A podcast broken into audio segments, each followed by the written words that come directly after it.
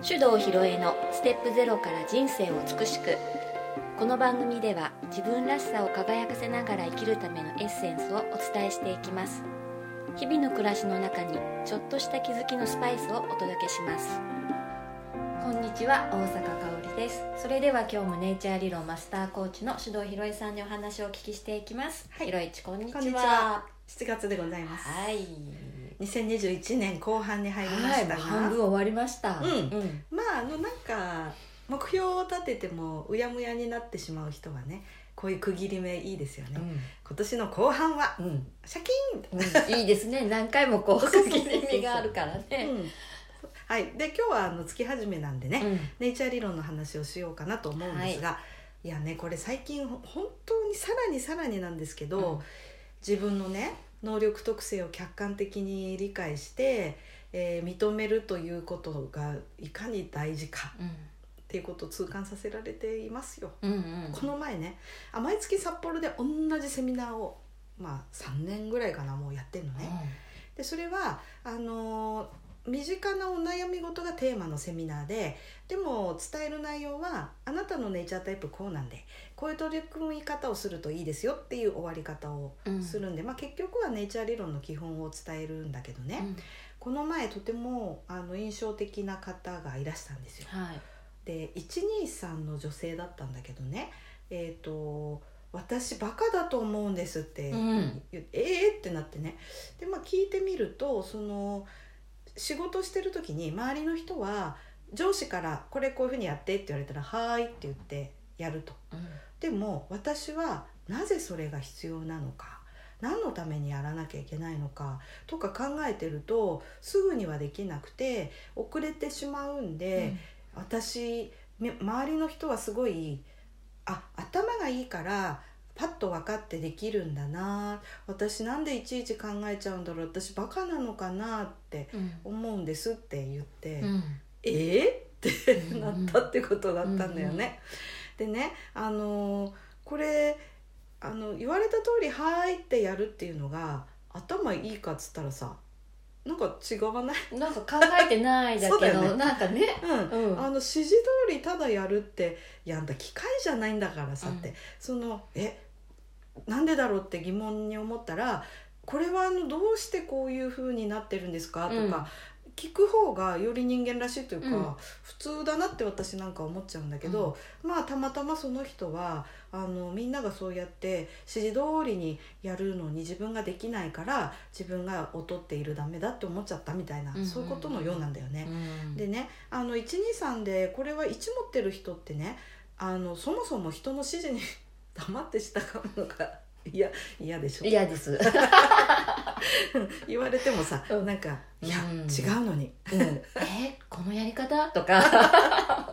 もっとこうやった方がいいのうよ」んうん、とかってなっちゃうんでかおりんはなんかこそっと変えたりするの。そっと変えていくのだんだん自分のいい方のやり方に。はいはい、するとこうなんか評価としてはん。人の言うこと聞かない、うん。頑固な人とか、うん。独りよがりだとかね、なっちゃうんだけど、うん。でも一の人はそれがこうもう本質としては合ってて、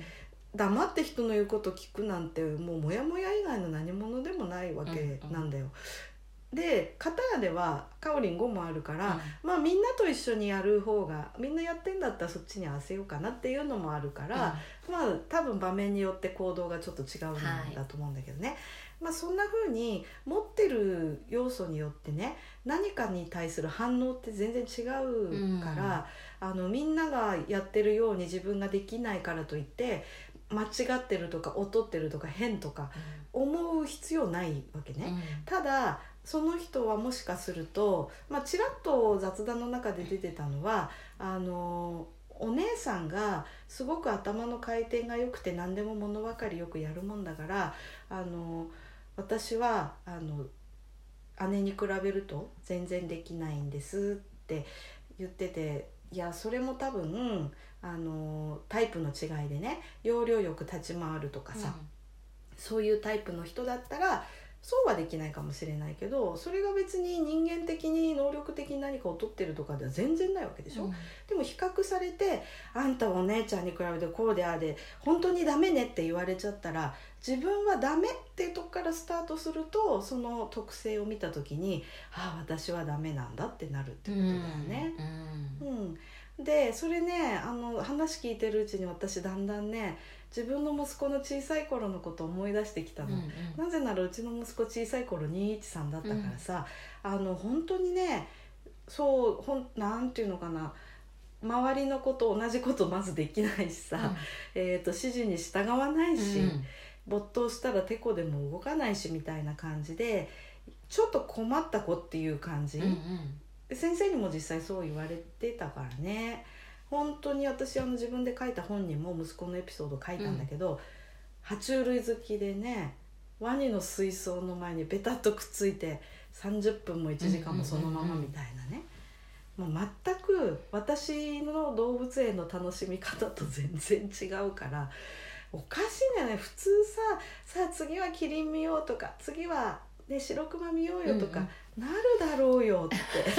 せっかく来たのにってね。だけど彼にとってはそのワニの世界に没入してうん。その世界を一緒に楽しんでそれ満足したらもう帰る、だったからあのよっぽど本当に学校とかでね遠足で動物園とか行ったらきっとつまらなかっただろうなって「はいじゃあみんな次こっちですよ」と言われたらさ「なんで?」ってなるからね。うんっていう感じなんだよねでなんかそういうふうに考えていくとよくこう自己肯定感とかっていう言葉ねあの最近すごくもうみんなが使うようになったでしょ、で私なんかこう自己肯定感を高めたいとかって言った時にうーんまずは自分の持ってる本質を理解して自分がどういう人間なのかっていうのを客観的に知ることでいいも悪いもなくこれが私なんだなっていうふうになっていくんですよっていうふうに言ってるんだけどね。たまたまその123の人に特徴を解説してだからあなたはそういう特徴なんですって言ってもこれね全く信じてくれないの。じゃあもう本当に長い間いろんなふうに過去言われてきたことがうんうんガチッと固まってる感じ？そういうふうに感じました。でこれはあのずっとコーチングで関わっていく場合だと、まあ、少しずうん。つそういう自分がこう身につけてしまった鎧を外すというか思い込んでしまった硬い思い込みを少しずつ外すとかっていうことをやっていくわけなんだけども、やっぱパッと会ってねあの何十分かの間に伝えた範囲でその変わるって難しいね。うん。うん。あのコーチングやっててもだよね。その間のさ1週間2週間の間また普段の生活に戻って普段接してる家族との会話がさ否定的だったりするとやっぱりまた元に戻っちゃってね、まあ、3歩進んで2歩下がるみたいな状態になってっちゃうよなと思ってね。いやもうだからこれ本当に何て言うのかなもったいないっていう感覚なんだよね。うん。あのその人がその人の持ってる特徴を通りにね全部プラスに使ってやりたいようにやっていけばエネルギー全開で絶対うまくいくのに、そういうふうにマイナス面ばっかり見てると力が出ないもんね。う、ん。うん。だからひたすらもったいないと思ってしまうというのがうんうんうん。最近の感じかな。そうなんだね、うんなんかね、うん。そのマイナス面もそうなんだってもねうん。受け止めうんてたらまた違うけど、まあ、そこまでもいかないっていうことなの、うんうんうん。あのいい部分があるというかねその今マイナスに出ちゃってる部分はひっくり返すといい部分なんだっていうことが認められないわけ。うんうん。だから一生懸命説明しても「いや違います。私そんなんじゃありません」あ難しいって私もなっちゃってだから素晴らしいですよねって。でもなんか私がそういう認める言葉を発しても受け止めてもらえない時じゃあ次どうしたらいいかなって感じになっちゃう。ね、私も本当になんかこれは私の持ち味としてその、えー本当にそうだと思ってることしか言えないっていうのがあってさ、あのたまにいるじゃない？歯の浮くようなお世辞なんか平気で言う人。あれできないんですよ私、どう頑張っても。うん。だからどうしてるかっていうと目の前の人がどんなにこう落ち込んでたりマイナス面が出まくっている人だとしてもこう変わったらこうなれるっていうポイントをひたすら信じて絶対そうだってだってそうしかないからね。うん。でそれを信じて言ってる分には私の本当に思ってることだからいいんだけど投げる球投げる球さ片っ端から打ち返されるとさ だんだんなんか私はあのエネルギーが、うん。うん、損なわれる感じっていうのはね若干あるかな、でもうんまあまあまだまだね私もそこがそこでなんか疲れたなとか言ってるじゃちょっと違うなっては思うんだけどね。これどうしたらいいのかなって思ってさ。でもなんかそその方も、ようん。ひろえちからもらった言葉、うんまあその時はうん。跳ね返してたよかもしれないけれども、うんなんか残ってて、うん。はーってうん。時間が経ってね、うん。よくひろえちの話聞いたら私はうん。時差があるわけ、うんうんうんうん。感じる。実体験するまでのはいはい。時差みたいな、あこれだよなとか、うん後からこうじわじわ来るものがうん。あると信じて、うん。もしかしたらねうん。今聞いてるかもしれないし。そうだね。本当にあのでもね帰る時はすごく笑顔になってうん。帰ってくれたんでよかったなうんってうん。思ったんだけど、うん。こう根本にあるものがね本当に自分でそうだって認められた時に開花すると思うので、なんかそこにねもっと近づきたいなっていうのをもうなんかあの手この手で出し続けてうる、ん。すごい。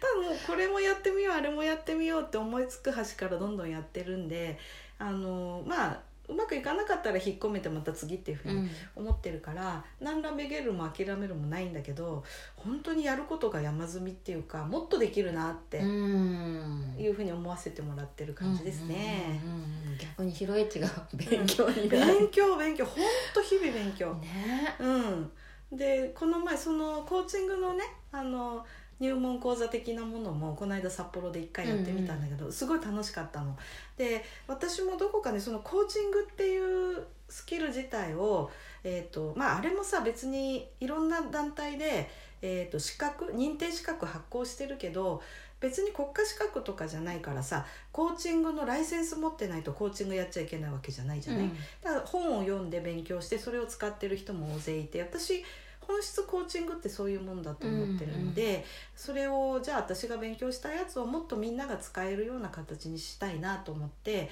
この長年やってきた講座の中で、えーちょっとこういいとこ取りをしてすぐできるコーチングみたいなのをちょっと考えてやってみたらね、ものすごい効果が出たんですよ。うんうんうん。でねなんかこう どういうタイトルにしようかなってね「エンジョイコーチング入門」って。エンジョイコーチングにしようと思って楽しくできるからなんか薄っぺらい。でもねいやいや本当に何だろう。ハードル低くって、うん。日常生活の中で、うん。本当に日々うん。ポンポンって使える何かっていうのはすごくいいと思うんだよね、そうなの。それでねそれをこの通りやってみようって言って本当に台本通り順番通りやったら本当になんかコーチングされちゃうわけ。自動的に すごいあ これやっぱいいなと思うっていうかねそれも私がやってきた中であの結局これしか言ってないなっていうのを全部こうあのそぎ落としてシンプルにしたやつでしたらそうなったんだよね。それでね面白いんだけどねあのこれまたネイチャー理論的に言うとネイチャータイプで8っていう数字持ってる人はめちゃくちゃすぐできるの。ない でもそういう人は練習すればできるの。ね。私は練習タイプだからね、そうそう。でね、うん。8とか、まあ、7の人も結構そういうとこあるんだけどあのもともと生まれつきコーチ体質なんだよね。でなぜかっていうとまず7はねあのへーって人の話聞く、るのね。だから逆に7の人の悩みってね私って自分の意見がないんですよねみたいな感じまあ多分なくはないと思うんだけど何聞いてもあなるほどそうだなってなっちゃうからっていう風なのだったり8はもうそもそも空洞なんで、うん。中身ないないさから。だだからね感想とか求められると困るね8の人はね。ね感想聞かせてくださいって「あえー、っと楽しかったです」みたいな 何言ってんだってなっちゃってなかなか難しい。だけど逆にそういう性質だからこそ人の話を客観的に聞いてでしかも8は問題解決が好きだからじゃあどうやったらどうすればうまくいくと思いますか？みたいなのも自然と出てきちゃう。っうん。ていう感じだから本当に何も教わらなくてもできるんだけど、だからねその講座やった後にあのじゃあお家でねぜひご家族とかに試してみてくださいねって終わるでしょ、うん。でその後ねなんかフェイスブックのメッセージが届いて、まあ、そこでね私初めて会った人でそこで友達になったんだけど、うんうん。とね娘娘に試したらあの今まで以上に思った以上にたくさん話が聞けましたって。うんうん。あさすがってその人もね鉢持ってる人だね。へうん、でだからねあの持ってるこう自分の能力特性って本当にねその通りに出てくるよ。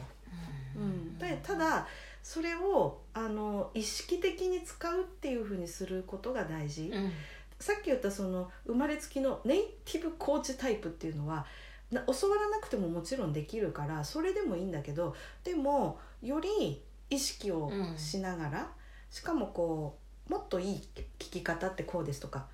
あの8の場合はねそういうふうに問題解決が上手だったりえっ、となんていうの？相手のね話をまあ客観的に聞くもできるんだけどもともとの性質的にちょっとあの上から目線なオーラ出しちゃうわけよ。でコーチングの時にそれが出るとさなんていうのかな？あのちょっと、えー相手がマウント取られちゃったように上からものを言われて偉そうに言われたなっていうふうに思われてしまう時があってさ、しかも本当のことしか言わないから「あなたのそれってこうですよね」みたいな「こういうふうにした方がいいんじゃないですか」とかってさ あまりにも本当のこと言っちゃったらさそのコーチング的な質問以前に相手が腹立って「何ですか? 」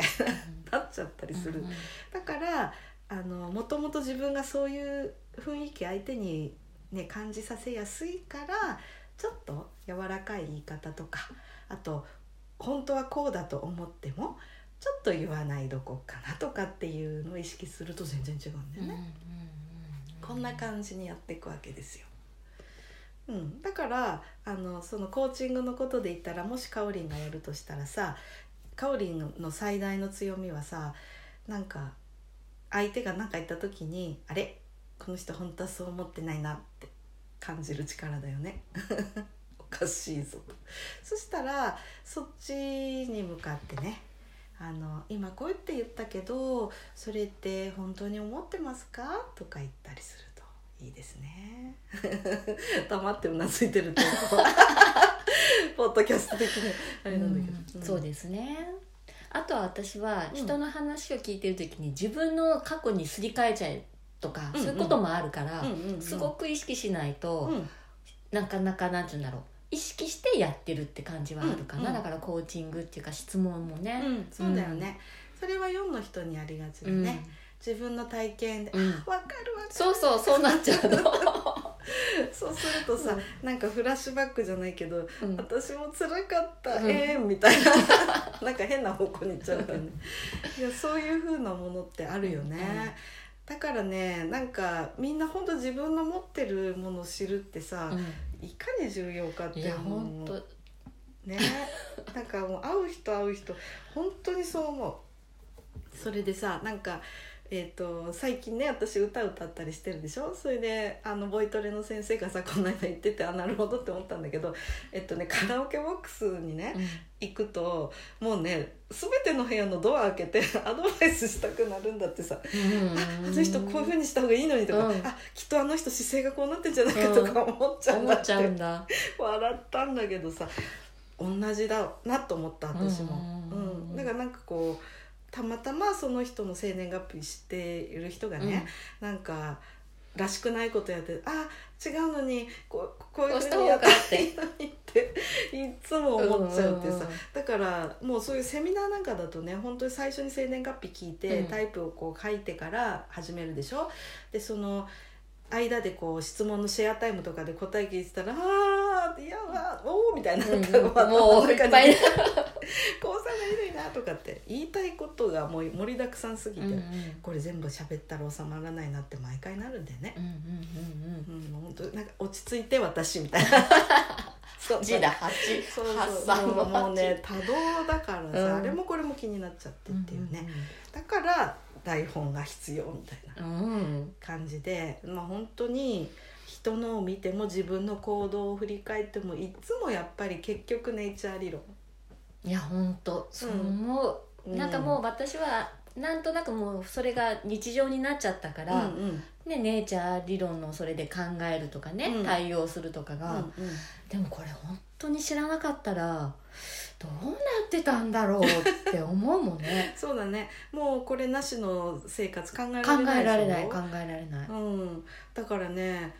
だからなんでもっとみんな勉強してくんないのかなって。いやいやちょっと落ち着け落ち着けどうぞってなんだけど、はいだからいかにその価値を知ってもらうかっていうのがうんますます課題だなと思って、うん。でそういう私がさ去年からずっとあの今年こそ紙の本を出すとか言ったけどさ結局さ一個も執筆進まなくてさ あの前半終わっちゃったんじゃない？でシュンってなってたんだけどその時にあのたまたまこの前ねあの札幌でそのなんかこうだべってたらさあのメールでね私の師匠の一人であるあの質問家の松田美弘さんがねあの集客のセミナーをウェブでやりますとかって出ててちょっとこれみんなで見てみようやっつって見たんだよねそしたらね電子書籍を書きましょうっていうセミナーだったの。でああそうかと思ってそれでよくよく考えてみるとその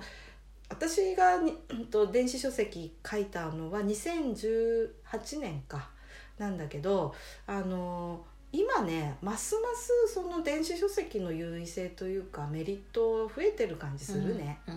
うん。うん、あのやっぱりこうそこから他の媒体にあの自然と流れていって例えば何でもさ電子書籍内にリンク貼っちゃうとそのページ見たりとかできるから例えば動画サイトでもいいしこういうポッドキャストでもいいし、すごい親和性がいいなっていうのがあってそれとあの電子書籍も出始めの頃ってその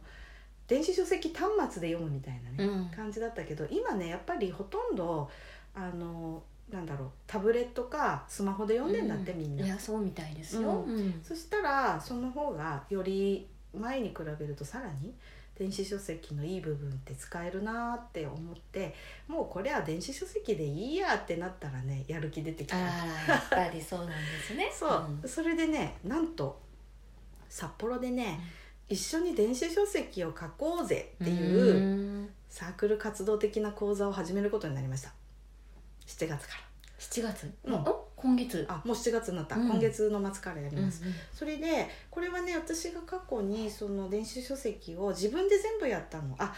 表紙のデザインだけねお友達のデザイナーの子にやってもらったんだけどん中身は全部自分でやりました。まあちょっとあのいろんな人にあかおりにもね、うん。原稿うんうん。読んでもらったりしたけど、そうやって人に読んでもらうっていう以外の作業を全部自分でやって0円。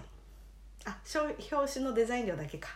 あと全部自分で。だからあのみんなでやって私がやどうやってやったか知ってるからそれをお伝えしてで本を書くのをゴールにするんじゃなくってそれを使ってみんなで自分のやってることをもっと知ってもらうようにしようみたいな。感じでやることにしたんですよ。うん。だからねあの電子書籍もまだの人はねぜひあの後で、うんうん。えっ、とコメント欄っていうかねあの情報欄にリンク貼っとくので、はい。読んでいただきたいんですけど、うんね。あのなんていうのかなもっとこうネイチャー理論を知ってもらって、えー自分の生活に役立てたりとかね周りの人を理解するっていうのに使ってほしいなと思って、そういう本をまたもう一冊出そうとはい思ってます。待ってます。はい、これはもうね電子書籍にしようって思った時点であもうこれ9月だなっていう 感じ。あの本当にね手順が分かってるとできるよね。だからねあのまた多くの人に読んでもらって、うん。ますますこう自分のいい部分を意識して伸ばすっうん。ていう人が増えてほしいなって。はい。多分ねそういう私がもたもたしてる部分を尻を叩くためにそういう方が現れてくれるんだなって思いました。う。ん。なるほどね、ういやーでもねいいですね、うん。そういうふうに日々勉強というか気づきになるって。そうそう、うん。これもやっぱりねいろんな人とこうまあ反強制的にでもあるんだけども出会う機会が多いからかな、あのー皆さんもね、えー、と普通に生活してると意識的にこう誰かの話を聞こうとか知らない人に会ってみようっていうのは特にこういう状況になったらまあなかなかね、うん。自分であの決意しないとできないと思うんであの本当きっかけはネット上の何かでもいいから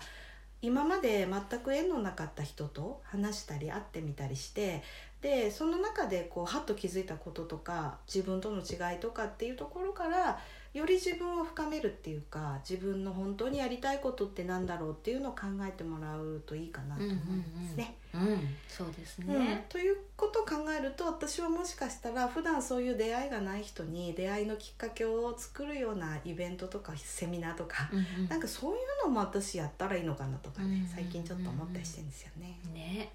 いや広がりますね。はい。忙しい。ですね。あ忙しいっていうか、うん、